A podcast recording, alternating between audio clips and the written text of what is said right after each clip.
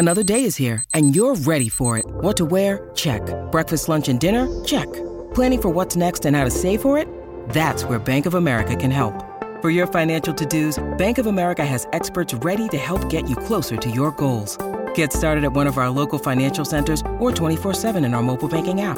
Find a location near you at bankofamerica.com slash talk to us. What would you like the power to do? Mobile banking requires downloading the app and is only available for select devices. Message and data rates may apply. Bank of America and a member FDIC. Today on Something You Should Know, what's the connection between pumpkins and Halloween? Then, understanding why coincidences happen. And they happen a lot. We love the romance of coincidences, but they are bound to happen. And it would always be an amazing coincidence if you went for 10, 15, 20 years and nothing really freaky or amazing happened to you in that time because something somewhere is destined to happen Also, what's the first thing to check when your check engine light comes on? And thrill seekers. Why do some people love roller coasters, scary movies, or skydiving, and others don't? These people that we think of as thrill seekers or high sensation seekers actually have lower levels of cortisol but higher levels of dopamine. So they feel more pleasure but less stress during those high sensation seeking activities. All this today on Something You Should Know. If you have to hire someone, what's the best way? Referrals? Well, maybe that could work. But just because somebody knows somebody who knows you doesn't necessarily mean they're qualified. Or you could pull out that file of random resumes that came in during the last six months. Maybe there's somebody in there. Maybe. Now, I, if you're hiring, you need Indeed. Indeed is your matching and hiring platform with over 350 million global monthly visitors, according to Indeed data, and a matching engine that helps you find quality candidates fast. As a business owner, I've found that hiring the right people, well, there's just nothing more important. Don't leave it to chance or a referral or a random resume. Use Indeed. In the minute I've been talking to you, 23 hires were made on Indeed, according to Indeed data worldwide. Indeed's matching engine is constantly learning from your preferences. So the more you use Indeed, the better it gets. And listeners of this show will get a $75 sponsored job credit to get your jobs more visibility at indeed.com slash something. Just go to indeed.com slash something right now and support this show by saying you heard about Indeed on something you should know. Indeed.com slash something. Terms and conditions apply. Need to hire? Oh, you need Indeed. Something you should know. Fascinating intel, the world's top experts, and practical advice you can use in your life. Today, Something You Should Know with Mike Carruthers. Hi, welcome to Something You Should Know. Just over the last couple of days, at least for me, it has started to feel a little more like fall. I don't know, there's just something in the air. And plus, at the stores, you know, the pumpkin this and the pumpkin flavored that, those things have started to show up.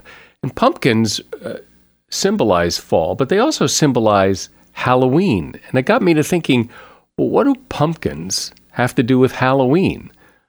So I looked it up.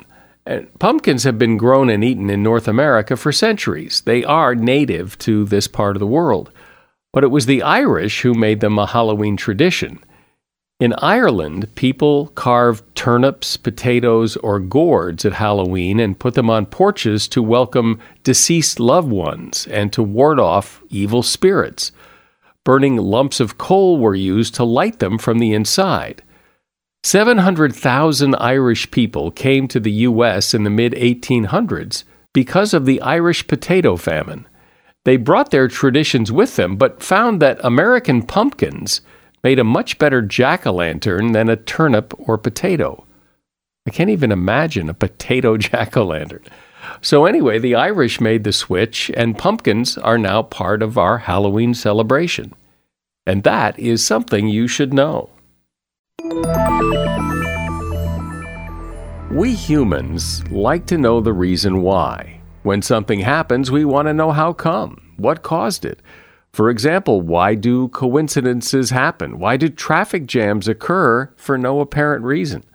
why is it almost impossible to find a four leaf clover in your front yard? and why is it so hard to get the temperature of your shower just right?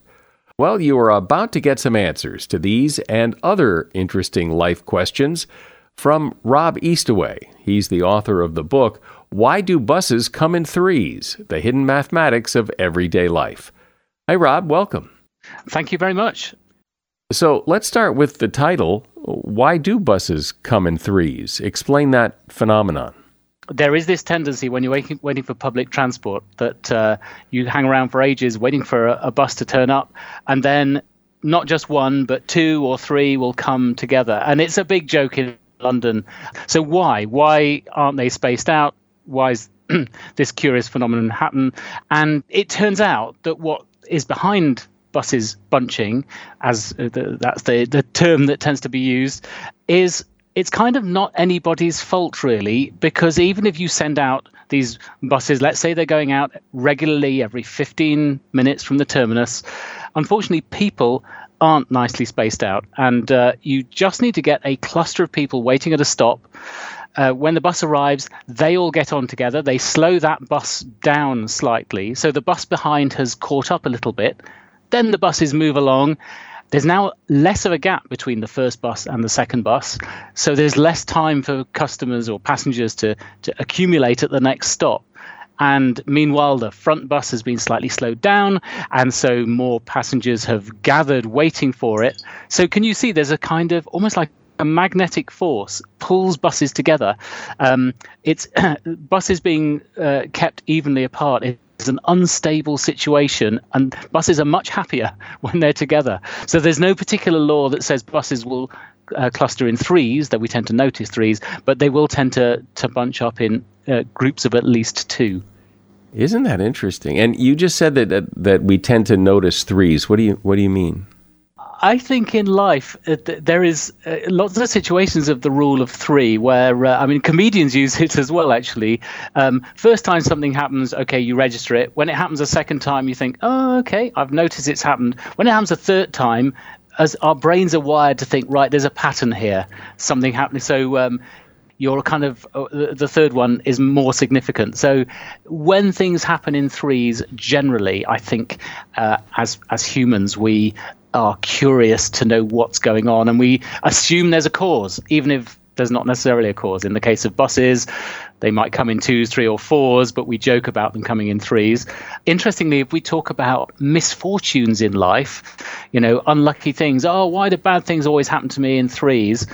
I mean, the truth is they don't, but we'll tend to notice them when they happen in threes, you know, so a friend might get ill, we might, you know, have some kind of uh, scrape on the car, and then we're almost looking out for bad things to happen, and we'll really notice that third thing, and we'll reinforce this myth that bad things happen in threes. Well, yeah, there's that old thing about celebrity deaths always happen in threes, but they actually don't. Yeah. They, they don't exactly. We're just reinforcing a myth we've all heard, and it is just this. Uh, this innate way of, of humans counting um, of uh, you know three is enough t- to be significant and to register in our brain so it's probably one of the most important numbers in terms of looking for things in life. So uh, things happening in threes is, is yeah is intriguing. Why is it so hard to find a four leaf clover?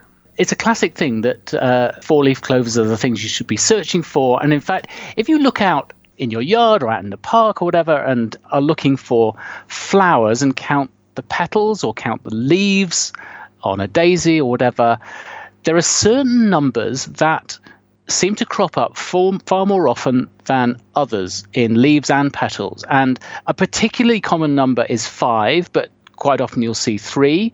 You might often see eight.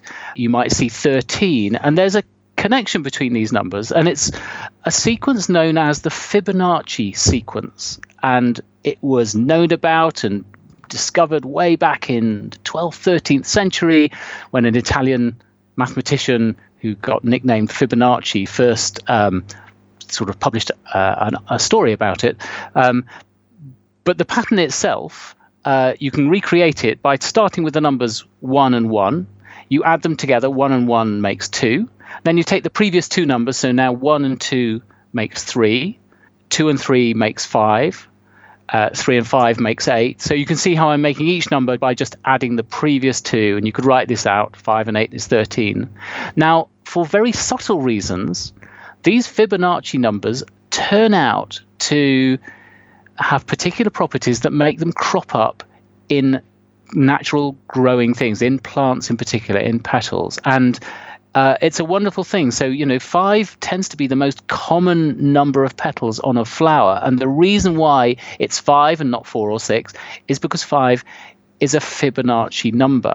You're going to sort of have to take my word for it that Fibonacci numbers are connected to another beautiful thing in math, which is known as the golden ratio, which is um, a particular shape of rectangle, a particular ratios of the two sides of a particular rectangle, which um, has some very lovely and elegant properties and was known about by Leonardo da Vinci, and he, uh, I think, probably made it most famous, most popular. He experimented with it. He felt it was the source of the most beautiful shapes. He drew a famous image of a man, which was where every part of the body was in the ratio of this so called golden ratio, which is about 1.6 something.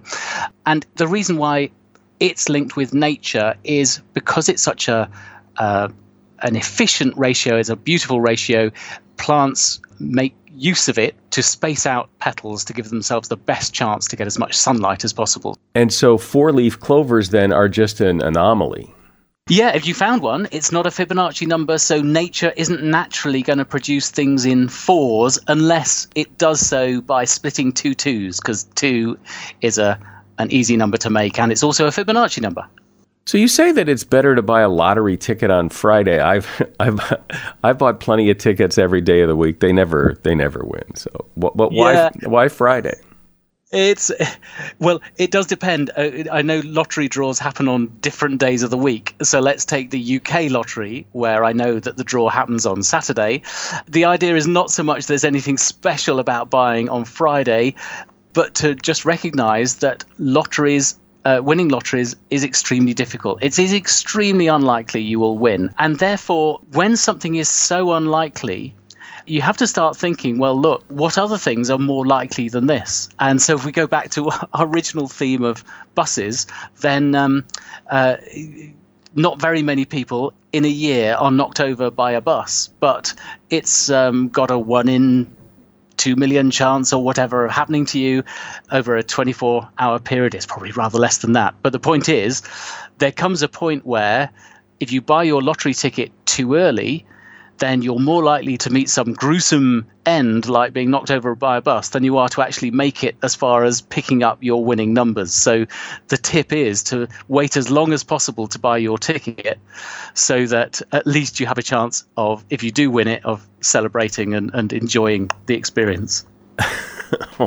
so this has nothing to do with increasing your chances. This just has to, to do with surviving to celebrate.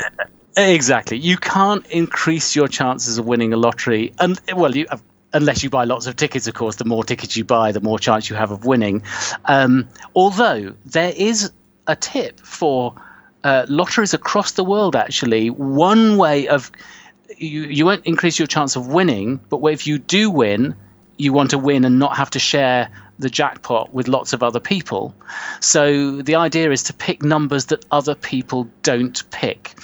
And it seems to be a curiosity of the way people are that our lucky numbers tend to be linked with things like birthdays and months of the year and so on. So there's a disproportionate number of people who pick numbers in the range 1 to 31 which is the maximum number of days there are in a month. Um, so if your lottery happens to include numbers that are higher than 31, then picking a smattering of numbers that are bigger than 31 is good because it's numbers that are less likely to be picked by other people. So that's the that's the secret really. Um, uh, the other thing to point out with lottery numbers is, you know, some selections of lottery numbers look random. You know, if I picked two, eight, 12, 21, 37, you might say, oh, yeah, that's good. That's nice and random. And if I picked 1, 2, 3, 4, 5, 6, you'd think, oh, that'll never turn up. Uh, I won't pick one with such a pattern. Well, the truth is, both of those uh, selections I just gave you are equally likely to happen. The reason why we never see one, two, three, four, five, six come up is that it's millions to one against that it will. But then it's also millions to one against that whatever I said, 2, 4, 12, 31 would come up too. So we there's this sort of fallacy of thinking that certain patterns are more likely than others, whereas they're all equally likely. Um, so you can improve your chances by simply trying to not think like all other people think. Why um, there is one other. T- oh, sorry. No, go ahead. Uh, one other thing I would say to that, I mentioned, uh, oh, one, two, three, four, five, six is just as likely as any other combination. Um, there's a lot of mathematicians out there who know this, and they think, I'm going to be smart because I know one, two, three, four, five, six is just as likely as anything else. So I will pick those numbers. The trouble is, if those numbers ever come up in a lottery anywhere in the world, there will be tens of thousands of smart people out there who did the same thing. So you'll end up sharing it with all those people and not getting much money yourself. So don't try to be too clever because there's other clever folk out there who will ruin it for you. We are talking about these fascinating little life questions and why they happen. And my guest is Rob Eastaway. He's author of the book, why do buses come in threes? The hidden mathematics of everyday life. Look, Bumble knows you're exhausted by dating. All the must not take yourself too seriously and 6 1 since that matters. And what do I even say other than hey?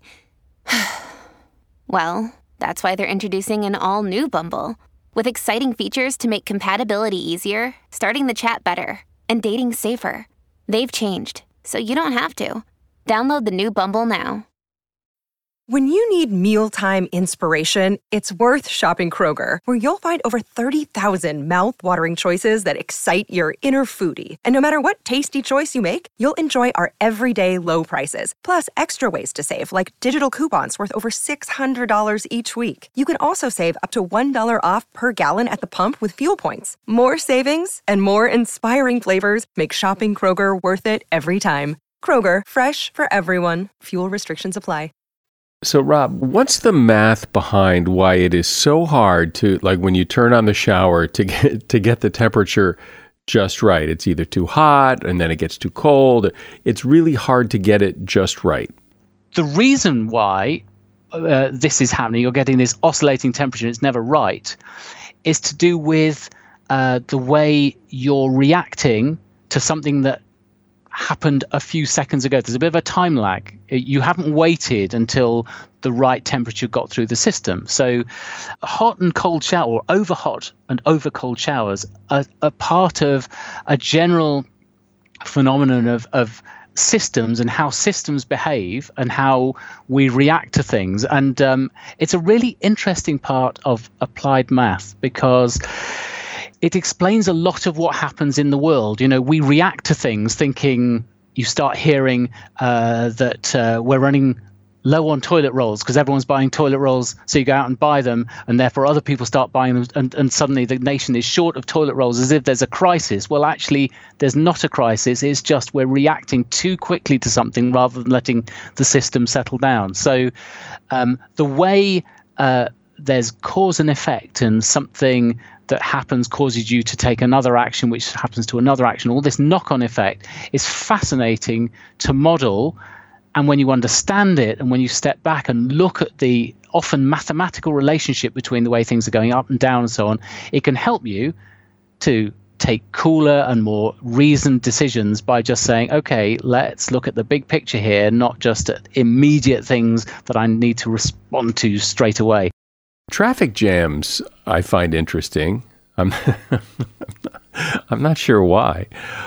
I guess because, you know, so often traffic jams happen for no reason and then the traffic clears up and it's very frustrating. Why why why does that happen? Who screwed this up? I imagine there's some interesting math or physics or something going on there it's because of a knock on effect of you reacting to the person in front of you. You react too quickly and you put your brakes on too fast, the car behind catches up with you. And it can, in the wrong circumstances, just cause all the cars to stop. The ones at the front then start going again and they lead off. And you can watch from the air, it looks like this pulse is passing through the cars. Um, as if it knows what's going on. But actually, this is just individual humans, re- the way they react, causing the whole system to uh, flow or, or, not flow. Um, which is why sometimes we need traffic signals to tell us what to do, to control us, to say, don't try driving too fast. Because if you all try and drive too fast, ironically, you might all end up going much slower because you have a knock on effect on each other. Well, something I've always wondered about that, I, I I've been stuck in traffic jams, as I'm sure everyone has, where you're you're kind of creeping along for a long time, and and there's no reason for it. There's no accident. There's no nothing, but at some point it does just open up. And mm. why does it open up there? What what happened that all of a sudden now we can all go? there's so many things that that could be causing it, but it might have been a temporary thing that caused a driver near the front of what became the jam to slow down slightly. Um, bizarrely, sometimes it's seeing an accident or seeing a, a police car that's pulled up or whatever. People stop to look. Um, uh, but as soon as one person has slowed down, that pulse of slowing down is going to feed all the way back. But of course, the person at the front is now free to go again. Nothing ever, nothing, nothing ever physically stopped them. They just maybe slowed down a little bit. So I think very often it will be caused by one individual not driving smoothly, just just slowing down for whatever reason. They might have been reaching over for a coffee cup or who knows what reason. The knock-on effect of that can escalate. So eventually, behind them, some people stop. But of course, we can see that that guy at the front never had anything that was actually stopping them. So we're just releasing the pressure out again at the front and it works its way back through the jam. So I want to uh, change topics here and talk about coincidences because I think they're so interesting because everybody experiences in their life amazing coincidences and I think it's very human to want to find an explanation. Why did that happen? What does that mean? And so what does that mean? Well, yeah, we, we love coincidences, and I think most people have had some amazing coincidence happen to them. Um, I've had several. I think one that sticks in my mind was a time when I was with a friend and her daughter was there and I was drawing a little picture for the daughter and I drew a moon in the sky and I, I was making it up as I went along. I said, Oh, you can tell from the moon that the date must be August the 17th. I just completely made that up out of nowhere. I don't know why I even said it. And the mother said, I can't believe you just said that because August the 17th is our daughter's birthday and it's my birthday and it's my husband's birthday. And there was this like cold shudder of how this is just amazing. It was meant to be. And when we when we hear coincidences, it comes back to this cause and effect thing. We assume there was a reason why this happened. Uh, something psychic, something whatever. Um, but actually, the thing about coincidences, they are going to happen by chance. And one way to look at coincidences is to say, look, how many opportunities are there for a coincidence to happen in a day? Uh, and you imagine, you know, I came home from work and um, uh, just as I got home, I saw someone and, oh, their name was completely different from mine. And their number plate oh, was completely unrelated to my. So lots of non coincidences are happening all the time. We don't notice them. And, you know, they happen in the hundreds and thousands and millions over a year. So many chances for coincidence to happen. We just don't notice the boring things where two unconnected things came together. When suddenly they're lined up, two names are the same, it's a neighbor we see, when we're on holiday, you know, someone in the middle of nowhere, oh, I wasn't expecting to see you here. We notice those, and um, and they freak us out. But they are bound to happen. So so one of the thing, the interesting thing, I mean, in a way, we love the romance of coincidences, but they are bound to happen. And it would always be an amazing coincidence if you went for 10, 15, 20 years and nothing really freaky or amazing happened to you in that time because something somewhere is destined to happen just like rolling dice and getting three sixes come up. Um, one of the my favorite coincidence example. Sometimes math will actually get, throw up examples which uh, give coincidences more often than you, would expect, um, and that is what's sometimes called the birthday paradox. Um, you imagine you're in a group of 30 people, which is about the size of a typical class at school or whatever. And you think, okay, well, I wonder what the chances are that in that group of 30, two people have the same birthday. And there are 365 days in a year. So you'd think, well, 30 people out of 365, two with the same birthday, it kind of feels like a one in 10 thing. It doesn't sound like it's likely at all because that's not many people and that's a lot of birthdays. Now, I'm going to state to you the fact, which is which is extremely counterintuitive.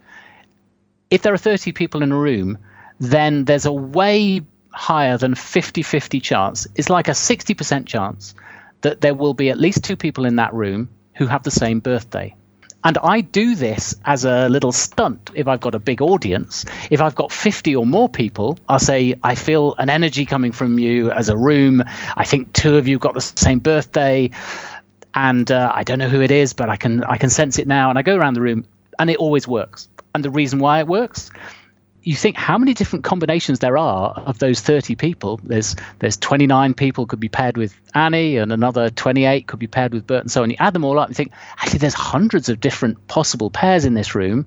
So maybe we shouldn't be so surprised if one of those pairs of all this combination do have the same birthday. So it's the law of numbers and big numbers. In the end, coincidences happen. But in the end, as a coincidence uh, phenomenon, it's one of my favorites because it feels so surprising and you can do it as a as a little stunt at parties or whatever. I bet there's two people in this room have the same birthday and you can win bets on it. It's great fun. Talk about that black and white hat game that you play that because I've been thinking about it ever since I read about it. it. It's really interesting. There's a little game I play where I have two volunteers come and sit face, facing each other on chairs in front of an audience, and I have in a bag three hats. Two of them are black hats, and one of them is a white hat. And then coming from behind each of my volunteers, so they can't see, I put a hat on each of them, so they can't see what hat's on their own head, but they can see what hat is on the other person's head. And what they don't know is I put a black hat on each of their heads. So remember, there were two black hats, one white hat, and they're sitting there looking at the other person. They can see a black hat. And I say, right, uh, I want you to put your hand up. Who will be the first of you who can predict with pure logic what hat is on your own head? Now, this is a, a quite famous puzzle, but I love what happens in the real world because with most adults in the real world, what they do is they look at the other person, they think, right, they're wearing a black hat. I know there were two blacks and one white. So I'm either wearing a white or a black, and I don't know which it is. And both of them think that way. And you can wait for 30 seconds, a minute, and they just sit there saying, I just don't know. But actually, what they should be able to do, if they think about it a bit further, is think, well, what is the other person thinking? If you go the extra step and say, let's suppose I've got a white hat on, there's only one white hat. The guy opposite is not stupid. So if they can see a white hat, they'll put their hand up and say, I must be wearing a black hat. That has not happened. Why has that not happened? The only reason it has not happened over the last 30 seconds is because I must be wearing a black hat. So it should be possible to deduce that you're wearing a black hat in that game. And the puzzle books say that's what happens. The real life says it very rarely happens. And I just find that fascinating. And there's a broader principle of logic and life and statistics that I find really interesting with that game because often we can deduce things not just from what we're told, but also from what we're not told. Well, this has been really fun, and, and it's answered some questions that I think eh, everybody has because all these things happen to all of us, and we always wonder why, and mm, and now we know why. Rob Eastaway has been my guest. He's author of the book Why Do Buses Come in Threes? The Hidden Mathematics of Everyday Life. And you will find a link to that book in the show notes. Thank you for coming on here, Rob. Thanks, Mike. That's been really fun.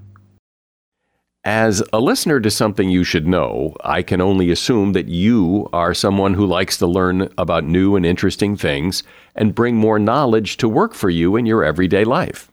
I mean, that's kind of what something you should know is all about. And so I want to invite you to listen to another podcast called TED Talks Daily. Now, you know about TED Talks, right? Many of the guests on Something You Should Know have done TED Talks. Well, you see, TED Talks Daily is a podcast that brings you a new TED Talk every weekday in less than 15 minutes. Join host Elise Hu. She goes beyond the headlines so you can hear about the big ideas shaping our future. Learn about things like sustainable fashion, embracing your entrepreneurial spirit, the future of robotics, and so much more. Like I said, if you like this podcast, something you should know, I'm pretty sure you're going to like TED Talks Daily. And you get TED Talks Daily wherever you get your podcasts. Some people are very cautious. Other people take huge risks in life, and the rest of us are somewhere in the middle. So, those people who take the big risks, who bungee jump and, and, and skydive and go on roller coasters, why do they do it? Are they just different? Or do they really get joy and pleasure out of that risky behavior? Or maybe they just do it to say they did it. Here to discuss what makes thrill seekers do what they do is Ken Carter. He's a board certified clinical psychologist and professor of psychology at Oxford College of Emory University, and he's author of the book Buzz Inside the Minds of Thrill Seekers, Daredevils, and Adrenaline Junkies. Hey, Ken. Thanks for having me. So, there is this theory, I guess, people have that thrill seekers are basically adrenaline junkies. They do risky things, they go on scary rides because they like that adrenaline hit. Interestingly, it's not necessarily adrenaline. So there are two different chemicals in our body that control um, that influence our stress reaction. One is cortisol, that sort of stress hormone that a lot of people have heard about. It sort of initiates the fight or flight response. And then there's another neurotransmitter called dopamine, and that creates a sense of pleasure. And so these people that we think of as thrill seekers or high sensation seekers actually have lower levels of cortisol, but higher levels of dopamine. So they feel more pleasure, but less stress and you know during those high sensation seeking activities. So they're so physiologically they're a little bit different. Interestingly, though, people that I know that like roller coasters and like you know th- those kind of thrilling things that they do, it's not like they crave them. Like if they don't get get it every day or every week, that that they start to jones for it. It's just they like it when they get it. Yeah, and so there are different sort of uh, you know range of, of, of of sensation seeking. So there are the low sensation seekers like like you and me who beach book is all I need to that's that's the most thrill I get. And then there are the average sensation seekers that sound like the people that you know. And then there are these high sensation seekers that really crave that and if they aren't getting those experiences it, it is really tough for them. And so a lot of them that are not doing that right now um, are having a tough time because some of them can have a tough time with boredom. And so they start doing things to create chaos because that's where that that's sort of the sweet spot for them is sort of chaotic excitement. So they do things like what? So, you know, th- there are some expensive ways to do thrill seeking activities like, you know, bungee jumping or base diving, but there's some cheap ways to do it too, like driving really fast on the highway or sort of picking fights with people, um, things that might that might get them into trouble. Um, but there are some other things that they could do. For example, um, try unusual foods or these sort of cultural experiences that are sort of that are not necessarily dangerous, but high sensation seekers tend to downplay those risks and so they can sometimes get themselves into trouble when they're looking for those sensations. Do people who seek thrills for example they'll bungee jump or they'll skydive or they'll do some thrill seeking behavior do they tend to seek out thrills in all areas of life or do they find a few things and they say i like that it, it sort of it, it depends upon a little bit. There, there are two different aspects of that thrill seeking personality in terms of the mix of things they like to do. Some are what are called thrill and adventure seeking people. And then there's another one that's called uh, experience seeking. These are people that like sensations of the mind and of the senses. These are the people that travel to unusual places and try unusual foods. And so there may be some people, um, like I met this woman who wanted to travel for 300 days all around the world, couch surfing on other people's sofas. Nothing that I would ever do. But she hates roller coasters right? And so there are different aspects that people tend to gravitate towards. And and some high sensation seekers like both of those things but they may find it in their jobs um, or if they don't they're going to do it in their recreation. Is it safe to say that thrill seekers are generally risk takers yeah, interestingly, not necessarily. So, um, risk taking is really the price of admission to what they want to do. And so, if you, you know, if you've looked online, you see these people that climb these big buildings and they take these incredibly, you know, scary photos. They want the sensation of being on top of the building. And the only way you can get there is to climb to the top of the building, right? And so they wouldn't do risky things just because they're risky. They do the risky things because it gets them the experience that they want. And the experience that they want is just that that rush, that that feeling that sense of awe. You know we we all enjoy that sense of awe but it does you know things that bring awe are different for different people. For me it's the beach right? But for thrill seekers they're going to want that experience that they can't get any in any other way. So they're not necessarily risk taking for the sake of being risky. They're doing the risk because it gets them the experience that they desire you know what I wonder? Because this is so subjective. Do thrill seekers see themselves as thrill seekers, or do they just see themselves as normal and they see people who don't like the thrills they like as kind of dull? Yeah, it's an interesting sort of perception. So they did this study a couple of years ago where they put people on a track and they said, "Oh, follow the car in front of you." The low sensation seekers drove really far away from the target car and they were really anxious the entire time. The high sensation seekers drove um like really really close to the person, but they were totally chill. And but when they asked people how dangerous they thought the uh, experiment was, they said they they rated it about the same. And so, what makes us think that something is dangerous is usually our body that's telling us what you're doing is dangerous. Stop doing it. Yeah, that's that's really interesting because I wonder if that's one of the reasons that even though people know, for example, that texting and driving is dangerous, it doesn't necessarily feel dangerous when you're doing it. So it's like, yes, it's dangerous, but it's okay if I do it because it's not dangerous for me. Exactly, exactly. And the range of things that high sensation seekers feel is okay is much larger. Um, there was a guy that contacted me a couple of months ago that said um, that he was thinking about sea kayaking around Iceland and wanted to know what I thought of it. And I said, you know, I, I'm not the person to ask. I think everything is dangerous. Well, that brings up the question, and, and uh, I think an important question that I hope you can answer, because there's this sense that people who don't like roller coasters or, or who don't want to bungee jump or what they they need to try it. Uh, yeah, it's going to be terrifying, but just but if it's not you, then why would you try it? I mean, so do you get if you do it a little bit, do you like it a little bit and then you like it a little bit more because that's not my experience. Yeah, you know, there, there's a psychological concept that's called habituation, which means the more you do something that's scary, the less scary it is.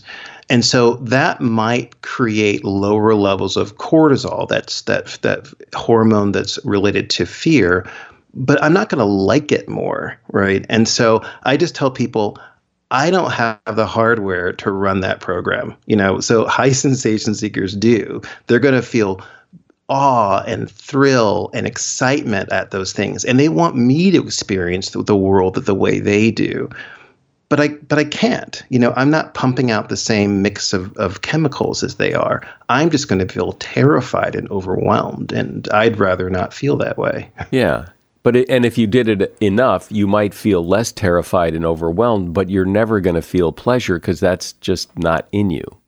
Yeah, exactly. And so I say find the mix of things that are right for you.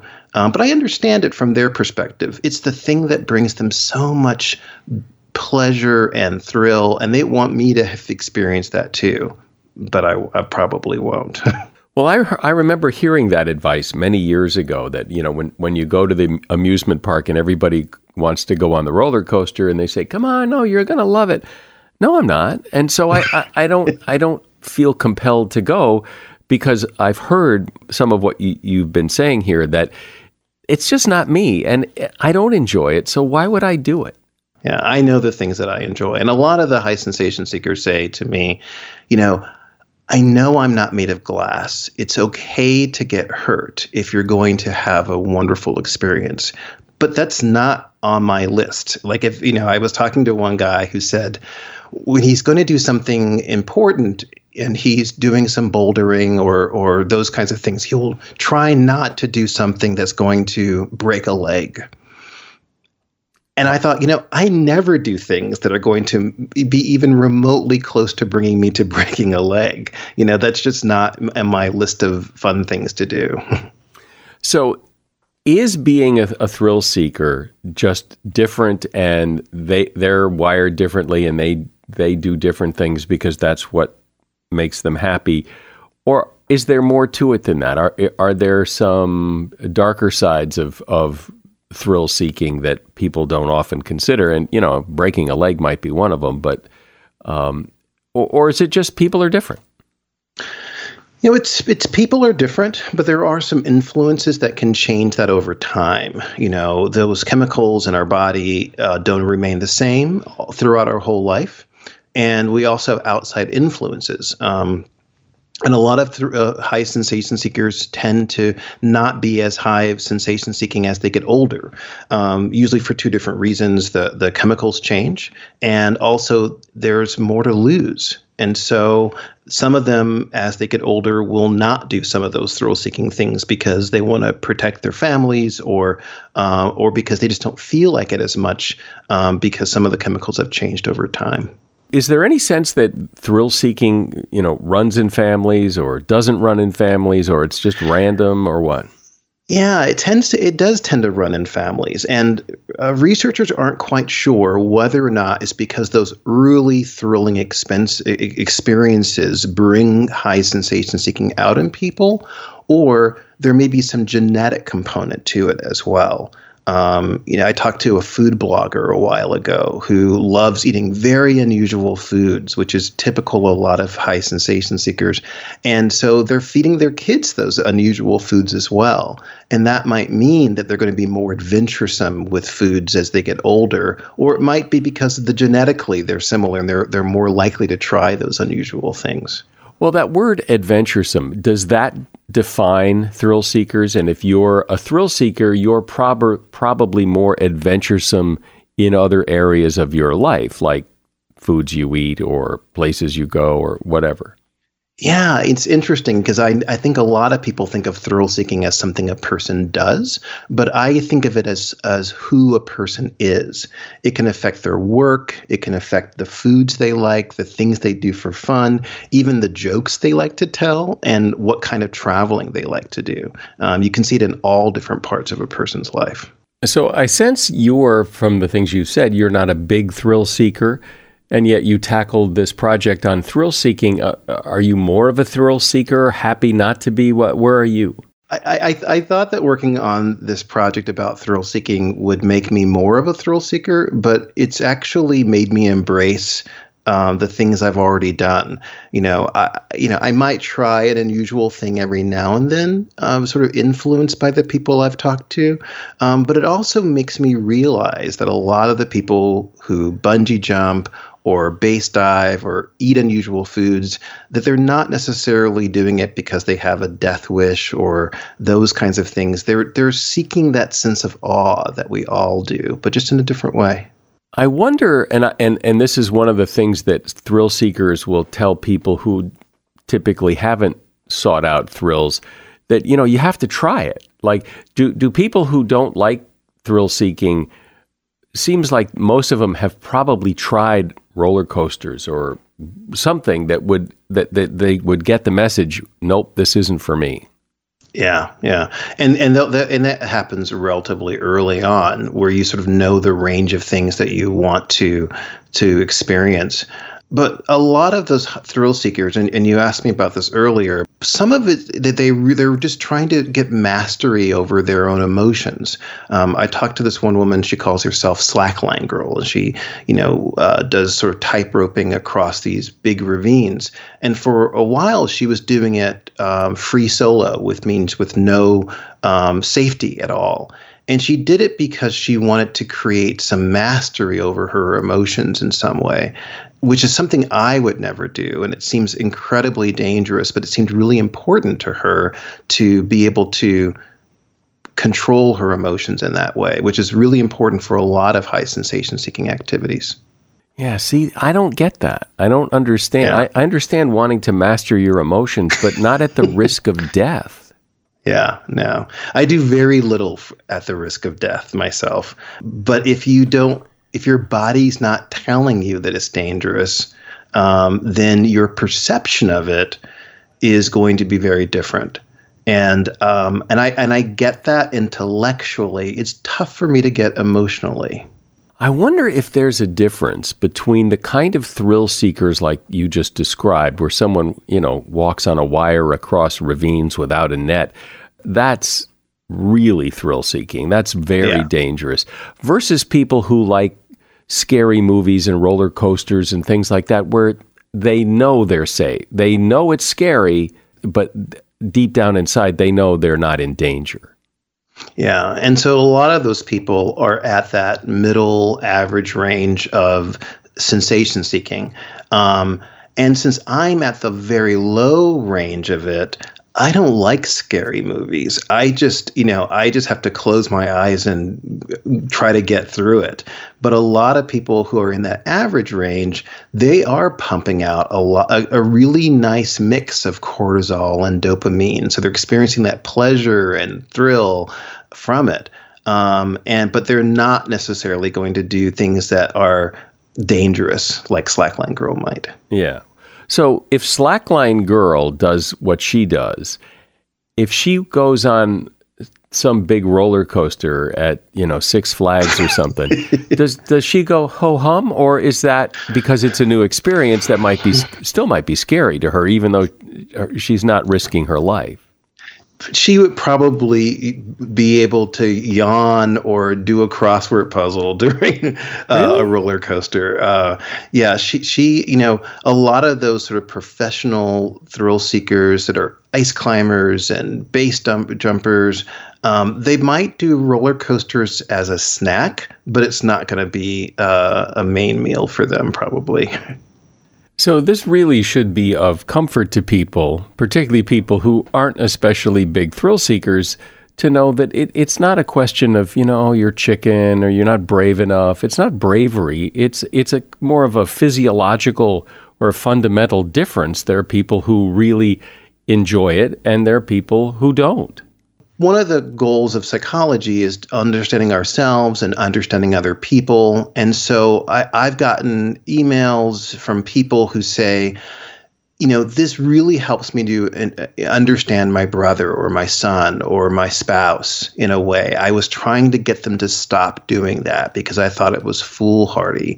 But they need it um, to, because it's part of their personality, and we need them. You know, a lot of people who are first responders and firefighters, and you know, in the police and the military, these are high sensation seekers that are using their high sensation seeking to help the rest of us. So we need them in our society. Um, but I also think we need people like you and me who are. Um, lookouts to tell people maybe we shouldn't do things that are that dangerous very much. Well, it's really interesting because it's not it's not right or wrong or good or bad. It's just either or. It's just some people like it, some people don't. And if you don't like it, why do it? And if you do like it, why not do it? Yeah, as long as it's safe and as long as you're not putting other people in danger, I think that's absolutely right. What about gender differences? I assume slackline girl is a female, but I would imagine that testosterone plays a role in this and that there are more male thrill seekers than women, right? Testosterone does play a role for both men, women and for men. And um, interestingly, for the 50 years of research in this area, we've seen um, sensation seeking levels get higher for women. I think because of the role of culture. Um, you know, I think that a lot of people thought, you know, women shouldn't do these kinds of things. And so you would see higher levels of experience seeking in women. But over the last couple of years, that difference between men and women in terms of th- these thrill seeking activities has actually gotten smaller. Well, the, there is also that pressure, though. When you know, when when you're with a group of people, and most, if not all, of the other ones, you know, want to go on the roller coaster, and you don't, then you know they, yeah, don't be a baby. Come on, come on. And, but you're not going to like it. But there is that kind of like, you know, be a man, man up, and yeah. and and do it. You know, it's really interesting because we know that fear is something of, as a perception from your environment. You know, the chemicals that you're, you know, pumping out and the way you think about that environment tells you what's you know, frightening or not. And so I tell people it's the low sensation seekers that are the brave ones. You know, if I'm doing that roller coaster, I'm going to feel more terrified than an average and or high sensation seeker. You know, you know, it's not the high sensation seeker who's being brave if they don't feel that they're what they're doing is dangerous. Well, it's good to hear that. I think, and I think it's good for low sensation seekers to hear that it's okay to say no because there's no joy in it. There's just no. You're doing it, and you're going to close your eyes and grit your teeth and feel like you're going to throw up the whole time. What would be the point of that? And on the other hand, if you're a thrill seeker and you can uh, engage that and satisfy those thrill seeking desires in a safe way, well, there's nothing wrong with that either. This has been really interesting. Ken Carter has been my guest. He's a board certified clinical psychologist and professor of psychology at Oxford College of Emory University. And he is author of the book Buzz Inside the Minds of Thrill Seekers, Daredevils, and Adrenaline Junkies. You'll find a link to his book in the show notes. Thank you, Ken. Yeah, thank you so much. It was really fun talking to you. If you've been driving a car for any length of time, sometime in your driving career, you've seen the check engine light come on. So, what does it mean? What are you supposed to check? Well, according to automotive expert Phil Edmonston, the first thing you should check is the gas cap. Because very often, if the gas cap wasn't put on correctly after the last time you filled up your car, it can trigger the check engine light. In fact, on one of our cars, there's even a, a, little sticker on the gas cap warning that if you don't put it on right, it could trigger the check engine light to go on. Most of the time, you fix the gas cap and the light goes out. If the light for the ABS brake system comes on or the airbag light comes on, the gas cap isn't going to fix that. You really need to get that checked out by a mechanic as soon as possible. And that is something you should know. You know, like most businesses, our growth depends on referrals, people who like this podcast and tell other people so they can like this podcast. I'll bet you have some friends that you know that would like this podcast. After all, you do. I'll bet your friends would. So please share this podcast with them. I'm Mike Carruthers. Thanks for listening today to Something You Should Know. The Bigger Pockets portfolio of podcasts are worthy of your investment. We're having a real conversation as real real estate investors. New episodes available every day. It's important to buy where it makes money and not necessarily where you want to travel to. Bigger Pockets, On the Market, Rookie Real Estate, or Money Podcast. The purpose of flipping is to create more cash so then you can reinvest into other types of properties. The Bigger Pockets Podcast on YouTube or wherever you listen.